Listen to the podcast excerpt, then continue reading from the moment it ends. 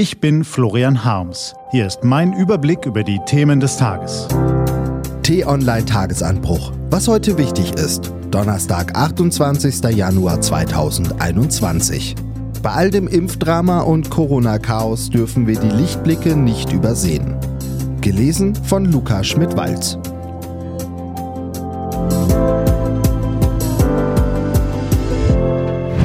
Was war? Welch ein Drama. Seit Monaten warten Millionen von Europäern sehnsüchtig auf die erlösenden Impfstoffe. Ergehen sich Politiker in vollmundigen Versprechen. Überschlagen sich viele Medien mit Jubilarien auf die Pioniere von BioNTech, Moderna und AstraZeneca. Alles verfrüht. Die Hoffnung auf den schnellen Exit aus dem Corona-Labyrinth zerplatzt wie ein Ballon.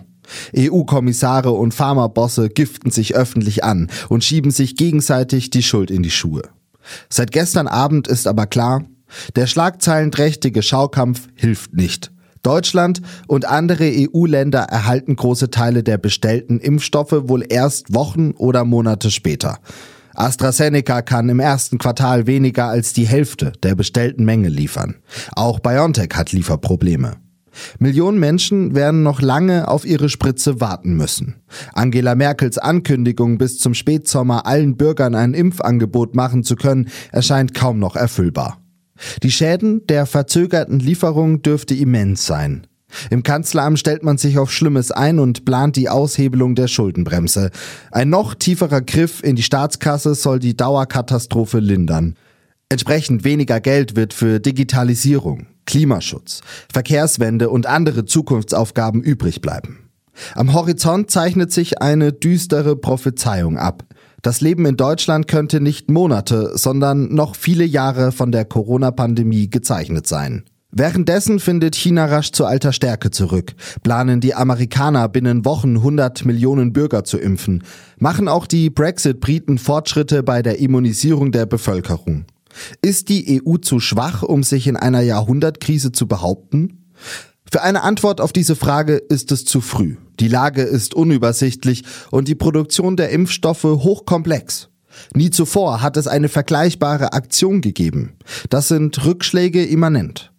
Auch sollten wir nicht aus dem Blick verlieren, dass unsere Ungeduld im globalen Maßstab ein Luxusproblem ist.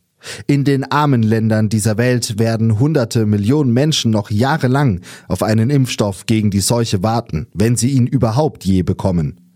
Bei allem Ärger über die verstolperte Impfkampagne sollten wir auf unserem gesegneten Kontinent deshalb nicht schwarz sehen. Die Pandemie ist fürchterlich anstrengend. Die Erlösung lässt länger auf sich warten. Wir werden noch mehr Geduld aufbringen müssen. Umso wichtiger, dass wir zwischen Hiobs Botschaften auch die Lichtblicke sehen. Denn die gibt es. Wenngleich in ganz anderen Ecken. Zum Beispiel in der Mikrobiologie. In dieser hochspezialisierten Wissenschaft haben die amerikanischen Forscher Bonnie L. Basler und Michael R. Silverman eine revolutionäre Entdeckung gemacht und dafür gestern den deutschen Paul Ehrlich und Ludwig Darmstädter Preis zugesprochen bekommen. Durch jahrelanges Tüfteln ist es ihnen gelungen, das Kommunikationsverhalten von Bakterien zu entschlüsseln. Ja, die kommunizieren miteinander. So planen sie beispielsweise, wie sie gemeinsam Körperzellen befallen und tödliche Krankheiten auslösen können. Naja, zumindest dürfen wir Laien uns das so vorstellen. Ist aber erst die Kommunikation der Bakterien entschlüsselt, dann lässt sie sich auch durch Medikamente blockieren. Schon in fünf Jahren könnten entsprechende Präparate auf dem Markt sein, schätzen Experten. Sie wären ein schlagkräftiger Ersatz für Antibiotika, gegen die viele Menschen Resistenzen entwickelt haben. Die Entdeckung der beiden Amerikaner hat nicht nur zu einem fundamentalen Perspektivenwechsel in der Bakteriologie geführt, sondern ebenso zu gänzlich neuen Ansätzen in der Antibiotikaforschung, sagt der Vorsitzende des Deutschen Stiftungsrats. Ein Quantensprung in der Medikamentenforschung. Da ist er, unser Lichtblick. Er kommt aus einer ganz anderen Ecke und es wird noch eine Zeit lang dauern, bis er unsere Welt erhält. Aber dann könnte er sich als ähnlich wichtig erweisen wie die Entwicklung eines Corona-Impfstoffs. Was steht an? Die T-Online-Redaktion blickt für Sie heute unter anderem auf diese Themen. Der Prozess im Mordfall Walter Lübcke soll heute enden. Das Oberlandesgericht Frankfurt wird im Laufe des Tages das Urteil verkünden. Der Hauptverdächtige Stefan Ernst hat die Tat bereits gestanden.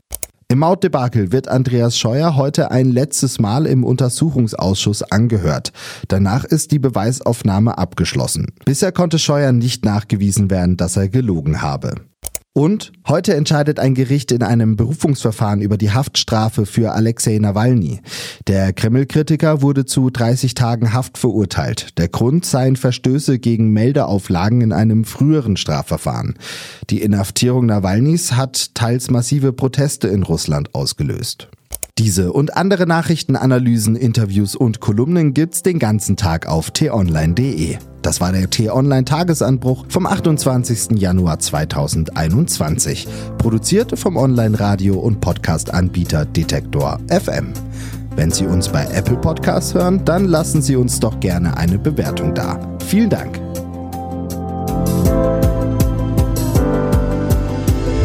Ich wünsche Ihnen einen frohen Tag.